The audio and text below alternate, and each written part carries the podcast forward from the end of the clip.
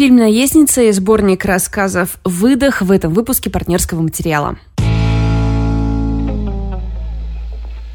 Всем привет! С вами Лида Кравченко, и я сегодня буду рассказывать про кино. И Валя Горшкова, я рассказываю про книги, и это наш подкаст про новинки кино и книг «Партнерский материал». Привет! Привет, особенно тем, кто к нам только что присоединился, потому что у нас, конечно, есть э, наше маленькое уютное сообщество, но мне кажется, что, ну, по крайней мере, я надеюсь, что какие-то новые люди тут тоже появляются. Да, в таком случае вы можете немного погрузиться в контекст, если вы подпишетесь, например, на наш инстаграм, называется «Партнерский материал», или если станете нашим патроном от любой суммы, то у вас будет доступ в наш теплый чат, где э, мы все обсуждаем обсуждаем с нашими слушателями. Там уже очень много людей. И особенный привет передаю тем, кто в этом чате, но ничего не пишет. Надеюсь, э, вы в порядке, надеюсь, вам все нравится. Наши молчаливые наблюдатели. Э, все равно с теплом думаем о вас. Я, кстати, тоже есть в нескольких чатах, э, в которых я просто молчу и наблюдаю за тем, что происходит. И это, в принципе, окей. Надеюсь, что ребятам, ребята испытывают, в принципе, то же самое, что и я. То есть они, им просто окей. Пусть это будет правдой для всех нас, чтобы нам было окей. Давай начнем с твоего фильма. Да, на самом деле э, хорошая история заключается в том, что я нахожу все больше и больше отличных фильмов на Netflix. Мне кажется, ты помнишь, когда Netflix только-только начал выпускать свое кино, и все такие, э, что это вообще такое? И даже, я помню, «Аннигиляция», у которой были не самые хорошие отзывы, она так вошла в разряд хороших просто по сравнению с, со всем остальным. А у меня как-то вообще все начало удачно складываться. То есть сначала я нашла э, фильм «Я прелесть, живущая в доме» Оззи Перкинса. Я, по-моему, рассказывала такой маленький камерный хоррор и э, у которого рейтинг на кинопоиске 4,2. Я просто не понимаю, Ничего почему. себе. И, ну, это, слушай, э, ну, просто это смешно. Ну, то есть, чтобы ты понимала, 4.2 э, это, по-моему, больше рейтинг у фильма там из серии «Дурная биология». А «Дурная биология» — это такая прям категория, даже не знаю, какую букву алфавита подобрать.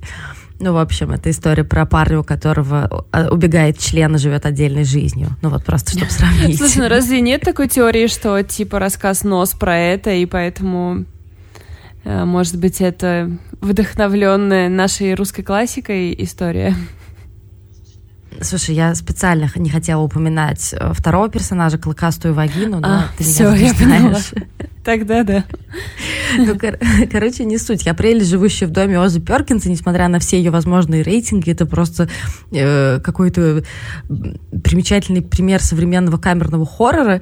И э, я после этого подумала, м-м, Netflix, все неплохо. И теперь я чисто, как будто бы чисто случайно нашла фильм «Наездница», Horse Girl. Мне кажется, что на самом деле его нужно было перевести как-нибудь по-другому, да, наверное? Ну, типа, я не знаю лошадница, любительница лошадей. Ну да, что такое. Или что-нибудь такое. Но Наверное, но в любом случае его перевели как наездница, и я от него вообще в диком восторге. Это история про очень скромную, тихую девушку по имени Сара, которая живет со своими соседями, работает в магазине «Мир рукоделия». А, на досуге любит смотреть сериал «Чистилище», кстати, офигенный сериал. И но не настоящий, к сожалению. А, блин.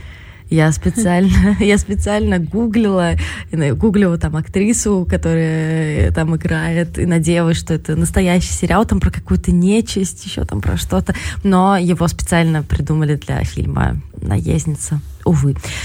И она увлекается в целом какими-то там историями о сверхъестественном, похищении инопланетянами, то все. И в какой-то момент э, эта история о неправдивом рассказе... Ненадежном рассказчике ненадежном, да, ненадежном рассказчике. История о ненадежном рассказчике, потому что мы не понимаем, она начинает сходить с ума в какой-то момент, или действительно с ней начинают происходить какие-то сверхъестественные вещи. Ну, то есть для всех очевидно, что это там ответ-то первый, потому что, ну, там мы можем видеть по реакции окружающих, и потому что она теряется во времени и так далее, но в любом случае все вертится именно вокруг этого. То есть как она постепенно сходит с ума, как она к этому относится, как она верит в свои параноидальные мысли и на самом деле где правда. То есть в том, что она теряет свой рассудок, или все-таки в том, что она права. И я в целом очень люблю такие фильмы. Мне нравится смотреть на вот этот процесс, знаешь, как медленно э, происходит какая-то вот какие-то вот процесс развития ментальных заболеваний. Я, по-моему, рассказывала про фильм «Не в себе», или у нас с тобой еще тогда не было, я писала рецензию про этот фильм. Но там тоже, тоже там э, не, ненадежный рассказчик, тоже медленная какая-то потеря связи с реальностью, и тоже мы не до конца понимаем, где правда, а где нет. И тут похожая штука. И я, наверное, сразу обозначу, что в числе исполнительных продюсеров братья Дюплас — про которых я, мне кажется, в каждом втором выпуске говорю, но если вы не запомнили, я еще раз расскажу. Это супер классные ребята, которые одни из таких, ну, не основатели, конечно, но э, люди, которые активно продвигали жанр мамбл-кора а, точно, в современном точно. американском независимом кино. Ну, то есть э, кино, где люди, все, где все персонажи обычные люди, которые просто что-то бубнят. Прекрасное кино. А Марк Дюплас просто лучший человек в мире, а срежиссировал этот фильм а, Джефф Бейна, и это, представляешь, это человек, у которого я не смотрела ни одного фильма, но про каждый слышала, и каждый хотел это смотреть. Ну, то есть реально смешно, потому что просто мне как не доходило рук, не доходили руки. То есть э, он снял фильм «Если твоя девушка зомби», тоже такая инди-зомби-история э, с Дейном Дехеноном в главной роли. Это парень с очень большими кругами под глазами. Вот такое вот описание. И он снял э, такую э, драмеди «Малые часы», э, в котором Одри Плаза играет монашку, и мне кажется, что очень многие видели э, какие-то отрывки оттуда. И, ну, в общем, я тоже, я все это хотела посмотреть, но так и не посмотрела, и теперь вот я начинаю как-то восполнять это с фильма, который называется «Наездница». В главной роли там Элисон Бри, и, ты знаешь, я вообще не смотрела ни одного фильма, и, как ни странно, я знала только то, что она жена Дэйва Франка. Теперь мне за это очень стыдно. А вообще у Netflix, по-моему, очень часто какие-то, ну, актеры которые мимо как будто шли, снимаются. Либо у них есть группа актеров, которые снимаются во всех их фильмах, ну, в этих дешевых всяких комедиях и романтических. А в остальных фильмах они как будто достают кого-то не топового. Ну, не считая Натали Портман там. Нет, ну слушай, ну вообще у них так-то Александр Скарсгард играл в немом. И вообще ну, то есть, мне кажется, что Элисон Бри на самом деле тоже топовая актриса, просто я про нее ничего не знаю. То есть, она играла, например, в «Сообществе», она играла в «Безумцах», но я не смотрела ни «Сообщество», ни «Безумцев», а, ну, то есть, она се- да, сериальная актриса?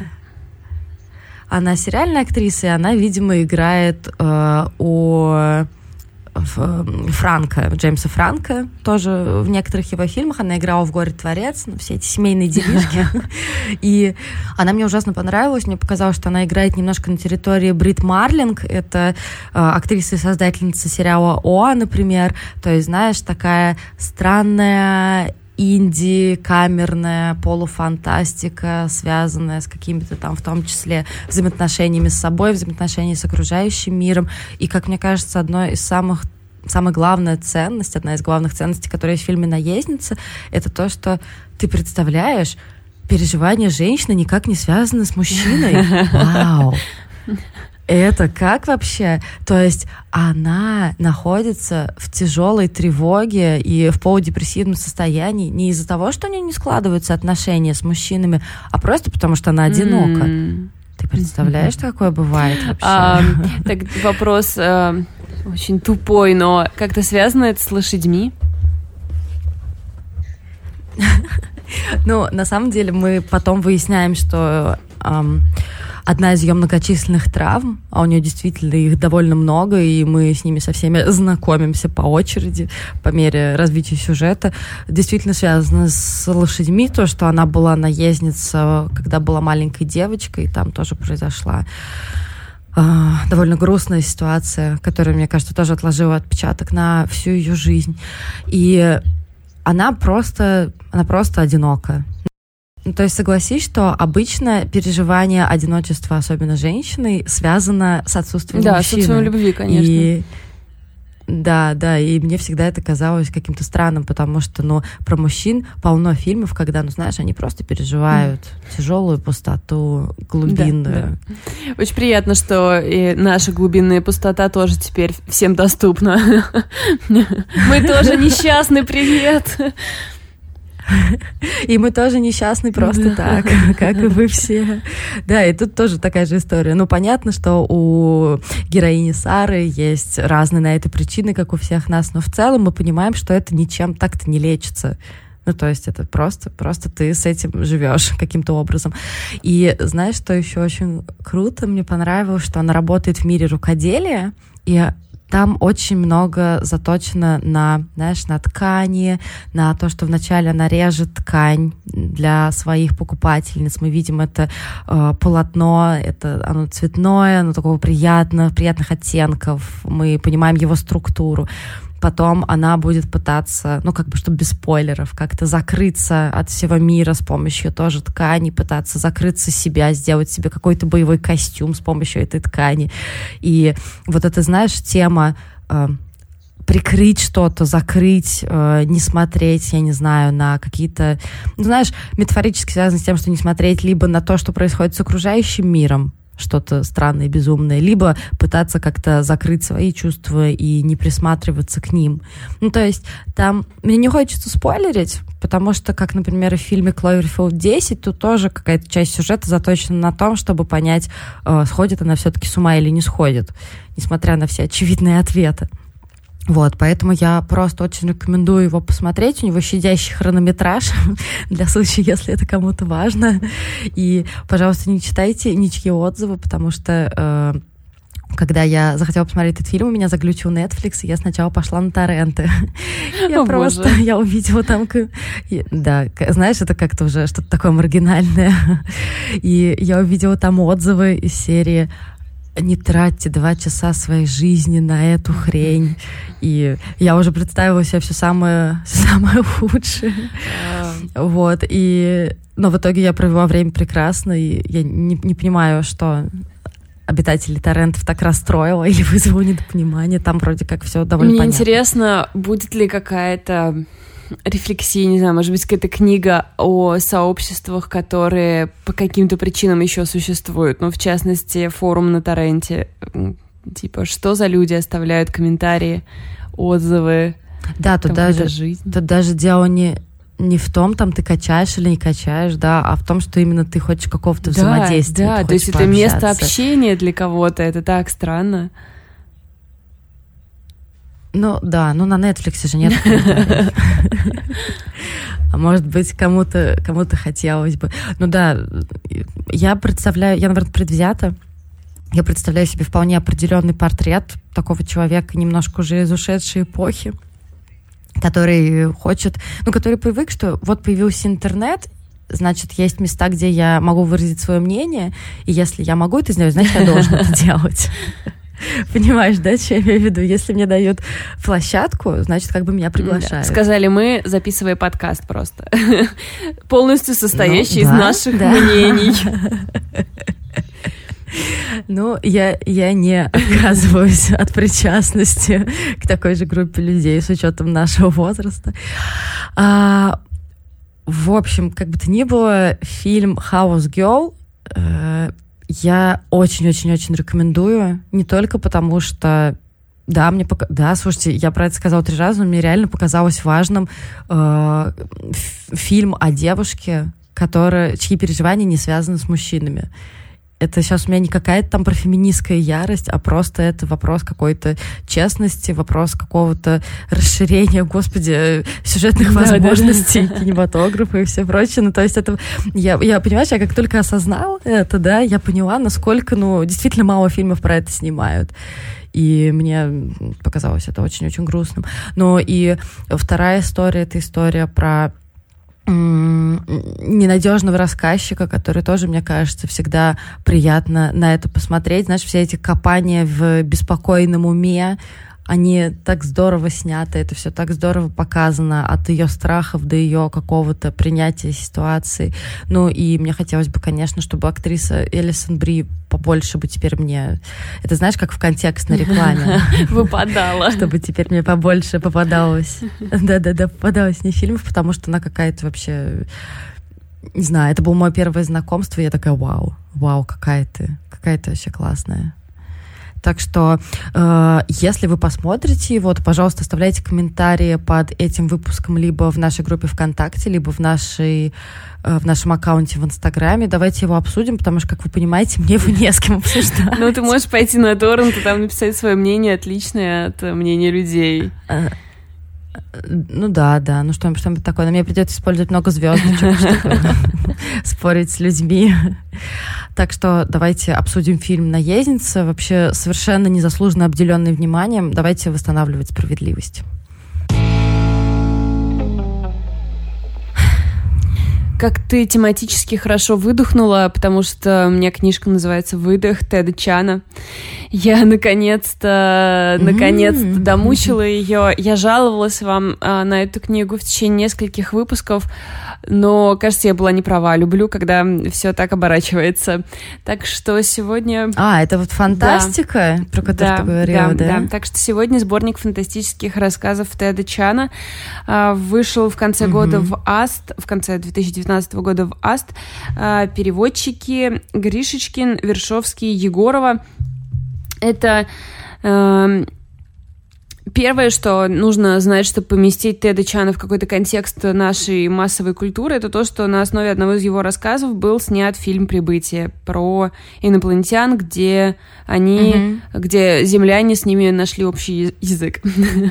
А, и... Это, да, Дэнни Вильнев с, Сэмми Адамс в главной роли. Спасибо. Более...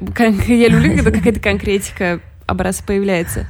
Нет, ну слушай, название такое прибытие. Да, ну, да, да, да. Почему-то Бондар... Не самое говорящее. Бондарчук быстрее вспоминается, чем они. И сам Тед Чан ужасно обаятельный человек, ему 56 лет. Сейчас ему 50 лет, он, uh, у него есть основная работа, то есть писательство — это его основная работа. Он технически... И сейчас Прости. Кто он, кто он? писатель. Я просто хотела сказать о том, что у нас у всех сейчас появился такой лучик надежды. Да, да. О том, что Блин, ну то есть у нас может быть основная работа, и параллельно мы можем писать рассказы, по которым потом Дэнни Вильнев снимет фильм. Да, да, да. да. Я ужасно радуюсь, когда читаю интервью писателей, у которых есть так называемая дневная работа.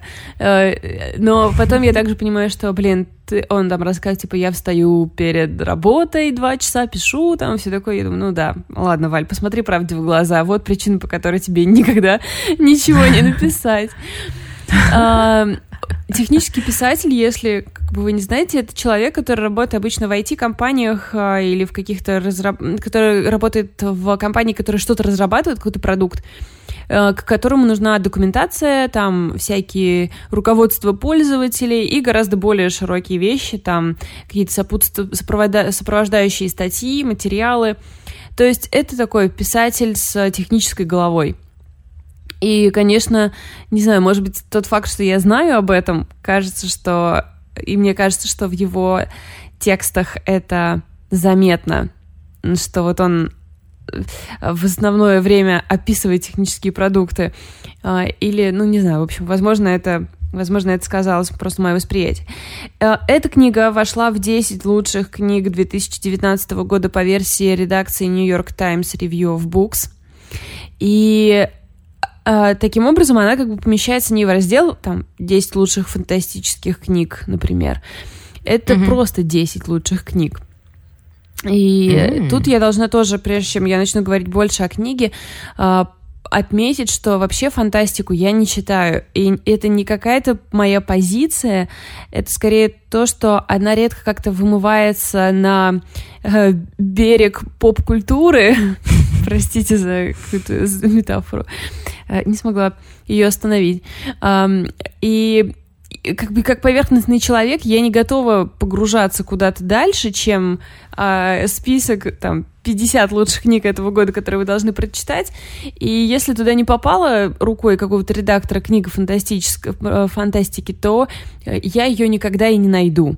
Мне никогда не, не узнать, какую именно книгу фантастики я должна прочитать, хотя как бы сама идея мне очень нравится. Я люблю фантастические фильмы. Мне очень нравится эта попытка подумать про нас через какие-нибудь там забавные обстоятельства. Ну, забавные, я имею в виду, нереалистичные. Забавные из серии, если пришли инопланетяне, похитили наши тела. Да, да, да, в этом духе. Разве не было бы забавно? Э, вот, поэтому я как бы была очень рада, что вот у меня есть возможность прочитать фантастику, но вы должны понимать, что если вы читаете много фантастики, то, возможно, вы поймете, что я вообще без контекста воспринимаю этот текст. То есть, возможно, все, что там написано, это переработка старых идей, может быть, какой-нибудь русский фантаст в 10 раз лучше что-то пишет, и это очевидно для тех, кто следит за жанром. Но я как бы вот, э, это вот книга для меня в вакууме, поэтому, надеюсь, вы с пониманием отнесетесь. Это сборник рассказов о технологиях и том, как их развитие влияет на людей. Ну, в общем, такое черное зеркало в тексте, и, конечно, меня это очень сильно подкупило. Естественно, его задача не про технологии рассказать. Я думаю, что это было бы очень дешевым приемом пофантазировать о том, какие будут классные технологии. Естественно, он через них э, какие-то философские вопросы поднимает. Вопросы, которые нам, в общем, пора уже начинать задавать сейчас на нашем уровне развития технологий, потому что когда уже появится то, о чем пишет он, будет поздно метаться, и уже это все произойдет, и какие-то изменения в нас произойдут. я очень так. страдала первую часть первые несколько рассказов, а, потому что они были, ну, мне показались ужасно скучными. Но в первую очередь, наверное, из-за стиля, потому что самый первый рассказ о путешествиях во времени называется «Купец и волшебные врата». Он написан как притча, и нет никаких текстов, которые бы я ненавидела больше, чем притчи. И я просто не могу пере... через них пробираться, и мне кажется, нет ничего более тоскливого. Нет, ничего более тоскливого нет. А, хотя там довольно интересно придумано. То есть а, там какой-то Багдад, по-моему, какой-то древний Багдад, купец. На рынке у него есть значит, ворота, через которые можно пройти и оказаться на 20 лет назад, либо на 20 лет вперед. И э, многие этим пользуются. Но с учетом но с учетом того, в каком временном отрезке он находится, видимо, это такой разброс. Не вот, чтобы самый любопытный. Да, да, абсолютно. То есть ты не то, что там приедешь и вернешься такой, ой, изобрели сотовые телефоны. Ну нет, все еще верблюды между городами. А, но как бы это история про то, как на личности складывается это путешествие во времени. То есть оно не какое-то глобальное, оно очень-очень локализовано как раз на судьбе одного человека. И ты, типа, ничего не можешь изменить. Ну, естественно, ты приехал, посмотрел, какую-то информацию получил, живешь свою жизнь, но очевидно, что ты не можешь ничего сделать, чтобы все пошло иначе. Даже если ты сходил в будущее, увидел, что с тобой случилось, тебе это не понравилось, вернулся, начал пытаться жить жизнь по-другому, все равно что-то случается, что тебя приводит именно к той же точке. И это довольно часто встречающееся в культуре э, представление о том, как путешествия во времени будут работать, да, что мы сможем посмотреть, но не сможем ничего сделать. Ну да.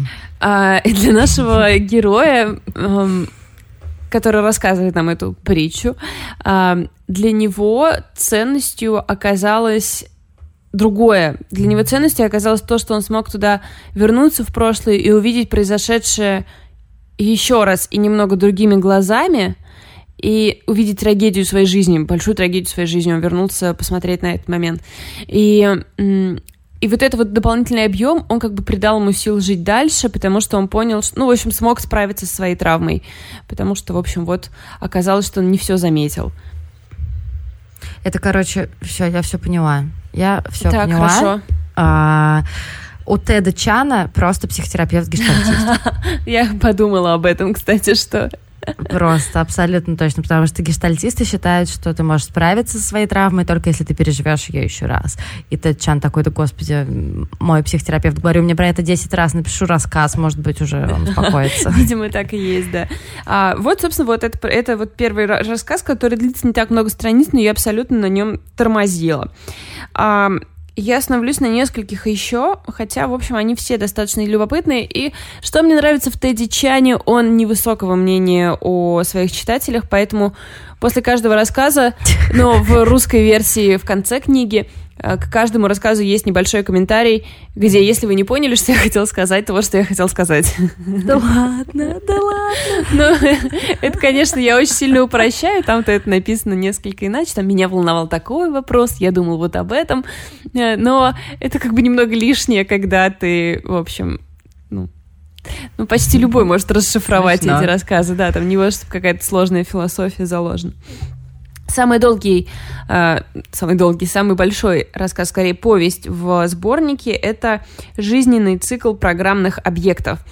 Э, история об изобретении э, искусственного интеллекта в образе таких как бы питомцев, как тамагочи, что ли, то есть какие-то mm-hmm. очень, очень ми- mm-hmm. милые mm-hmm. создания. Они там смесь э, животных, как-то людей, ну, в общем, как-то специально созданные милые лички. Э, в времени, mm-hmm. которое он изобрел, там это уже люди очень много времени проводят в искусственной реальности, то есть некие, ну, как мы, э, наверное, mm-hmm. для меня как-то я это с эм, соотнесла с книгой, с фильмом «Первому игроку приготовиться». Вот у них была какая-то реальность, mm-hmm. в которую они могли уходить, да, дополнительно. Ну, вот мне кажется, здесь примерно то же самое. И вот в этой дополнительной реальности живут вот эти тамагочи, э, которые ты можешь развивать. То есть чем больше ты проводишь с ними времени, как то учишь их, они развиваются и все прочее. И Потом оказывается, что люди к ним, в общем, достаточно сильно привязались, потому что они реально как питомцы или даже для некоторых как дети но технологии двигаются вперед, и так получилось, что появились как бы другие такие существа, более хорошие, и кто-то отключил своих, чтобы использовать другие. Потом, спустя еще какое-то время, а, эта площадка, для которой они были разработаны, перестала поддерживаться, и чтобы переехать на новую современную площадку, им нужно переписать код, это стоит бешеных денег, они не знают, где mm-hmm. их взять. И, в общем, какая-то вот такая вот игрушка оказалась, что это полноценная часть жизни, но ограниченная технологиями. И там, например, брошенные другими людьми, ну, которые, типа, не стали запариваться, э, дигитанты, так они называются, э, дигитанты их собирают в mm-hmm. приюты, то есть это как бы не просто компьютерная программа, а вот что-то такое, к чему ты испытываешь чувство. Но это искусственный интеллект. И э, энтузиасты, которые с ними все еще возятся, пытаются понять, насколько далеко они могут их развить, насколько они могут превратить, ну, как бы, насколько э, широки возможности их интеллекта. И, как бы, вывод примерно такой, что, в общем, если ты хочешь сделать искусственный интеллект, который бы э, работал как человек и лучше, чем человек, то ты должен развивать его столько, сколько ты развиваешь человека. То есть, э, э, если mm-hmm. там к 25 годам человек становится более-менее приличным членом общества, то 25 лет потребуется, чтобы выучить компьютер развить его, mm-hmm. играть. Сначала ты с ним играешь, потом ты даешь ему уроки и все прочее. Вот. Mm-hmm. Mm-hmm. И какие-то вопросы, связанные с искусственным интеллектом, здесь подняты очень интересно. А, в общем, наверное, это самый такой любопытный рассказ, который, кстати, существует как отдельный текст, но на русском нет. Здесь сборники это рассказы, которые он 14 лет писал, так что некоторые, возможно, даже устаревшие. Вот, поэтому все, что связано с искусственным интеллектом и все наши мысли о том, станет ли он нашим товарищем, другом, э, перевозойдет ли он нас. А, они, конечно, интересные. Самый интересный вопрос он оставил напоследок. А, как использовать его в сексе? Ответ э, сделал так, чтобы написать такой код, чтобы искусственному интеллекту тоже было приятно, и тогда все будут довольны. Вот, если вас это волновало. Я думала, Татьяна Никонова уже дала нам все ответы на эти вопросы. Вот, Тед. Тед отстает. А? А, несколько любопытных зарисовок, там есть какие-то винтажные рассказы, то есть альтернативная история, там, например, про а, механическую няню, что там какой-то мужчина в древности, mm. да, подумал, что, значит, люди своими эмоциями детям только наносят урон, и сделал няню, которая там автоматически типа ребеночка качает, у нее есть какой-то подача молока и отсос э, э, нечистот, ну, что-то такое, какой-то инструмент. И вот, и, типа, дети mm-hmm. вырастают, не воспринимая людей. Ну, какая-то такая забавная штучка. Ну, наверное, мне больше всего понравился... Он, кстати, очень много здесь тоже э, текстов о языке, как язык нам помогает. Это вот возвращаясь к рассказу, при, э, на котором фильм «Прибытие» построен, он все еще размышляет на эту тему, и есть хорошие моменты интересные. Но, наверное, мне больше всего понравилась вот какая история. Э, Значит, будущее, в котором мы уже много лет записываем на видео все, что происходит с нами. То есть какие-то логи ведем всего, всего, mm-hmm. всего, всего, всего. То есть э, ты можешь создать, например, встречу трех друзей, все трое записали ее на видео, то есть у тебя может быть потом, если ты к ней обратишься, абсолютно полная заснятая картина того, как проходила эта встреча. Какая картина висела на стене, о чем кто-то упомянул, что кто-то рассказывал. Абсолютно достоверное воспроизведение. И но вот это как раз было в черном зеркале. Да. И вот мы оказываемся в, в этом мире, и а, а, короче, создается такая программа, которая позволяет тебе в любой момент а, посмотреть, что было. И ты как раз можешь, в общем, пересмотреть эти ситуации. И у нас есть человек, который говорит, что, типа, я уверен, что это плохая технология, потому что несовершенство нашей памяти — это помощь нам. То есть то, что мы что-то забываем или что-то помним иначе. Угу. Он хочет написать статью об этом, и для этого он решает попробовать эту штуку. И значит, вспоминает какую-то ссору со своей дочерью, которая для него была жизненно определяющая, жизненно определяющая ссора. И он смотрит ее, и оказывается, что там было все вообще не так, как он помнит. И это, в общем, его немножко разрушает. Он там пытается как-то извиниться перед дочерью. В общем, какие-то личные а, эмоции и все такое прочее. В общем, вот несколько каких-то мыслей про память. И я подумала, что, конечно, у нас сейчас нет таких технологий, но по большому счету они, ну, в какой-то степени есть. То есть отмотать свой Инстаграм на а, 7 лет назад, и это уже как бы то, чего мы не могли делать раньше. А, это уже то, чего бы мне не хотелось делать сейчас. Да, я просто делала это недавно и такая прям, блин, этот опыт мне не понравился. Да, вот и я просто, к сожалению. А, вот, да, поэтому это такое странное. Сейчас мы все равно ведем все наши логи, так или иначе. То есть это не такие честные дневники, как полностью идеальная память, но это все равно какие-то свидетельства, которые наша естественная память, возможно, нам э, преподносит несколько иначе, и нам как-то с этим проще жить. И вопрос, должны ли мы точно знать, что произошло, мне кажется, остается открытым. Ну, ты как считаешь? Ну, мне кажется, что, во-первых, мне кажется, что этот парень большой затейник. Что а, во-вторых, ну, слушай, я довольно консервативный. Я просто про эту историю думала еще после «Черного зеркала». Если кто-то не смотрел, я э, вкратце напомню, там есть история, одна из самых драматичных вообще серий, про то, что у всех людей, ну там что-то типа 95% э, вживлен такой чип, и у них есть камера, по-моему, в линзах, по-моему, в глазных, да, что-то там такое, которое все вокруг фиксирует. И на основе этой технологии нам, через эту технологию нам показывается частная история, история одной пары, истории измены и очень болезненного переживания это измены, потом расставания. И я тогда уже думала о том, что э, иногда то, что скрыто, должно быть скрыто. Ну, то есть э, не всегда хороша какая-то максимальная честность друг с другом, да, ну, то есть, знаешь, когда пары выворачиваются в попытке быть честными, это не всегда хорошо, у всех должен быть свой тайный темный угол, и то же самое с самим собой, своей памятью. У тебя должна, должен быть какой-то тайный угол, в который ты просто не заходишь. Это, мне кажется, это нормально. То есть абсолютно кристаллизация, как-то себя, абсолютно честность с собой, но нет. Я, мне кажется, это просто действительно память не просто так устроена именно таким образом. Это какой-то защитный механизм, поэтому ну, я тут на стороне ретрограда. Он, да. кстати, знаешь, интересно проводить параллели сейчас с тем, что изобретение письменности — это примерно было то же самое, что вот изобретение таких логов для нас сейчас.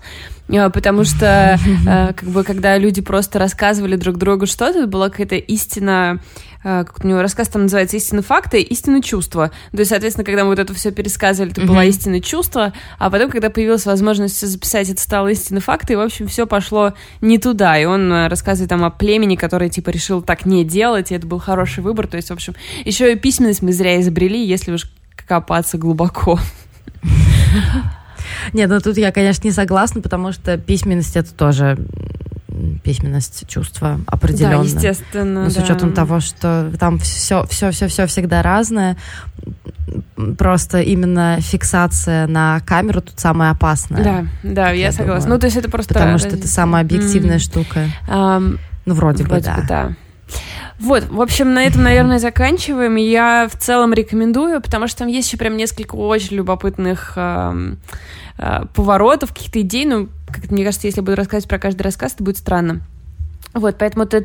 Да, мне кажется, мы тоже можем их обсудить тоже под нашими постами. Да, да, да, давайте сделаем это. Тед Чан, выдох. И если вообще вам не хватает очень сильно общения, то... В смысле, очень сильно нет. Просто если вы... Если в целом обсуждать книжки и кино вы хотите с кем-то еще, и в вашем окружении, например, нет такого человека, вы можете вступить в наш чат. Сделать это можно, подписавшись на нас на Патреоне. И с марта у нас будет книжный клуб, прикрученный к этой истории. Мы будем выбирать книгу месяца и читать ее все вместе. Вот. Это должно быть очень классно. Посмотрим, да. как у нас это да. пройдет в феврале. Если это будет классно, то тогда мы это сделаем. Вот. Спасибо, что были с нами. Спасибо, что послушали. Всем спасибо. До следующей недели. Пока.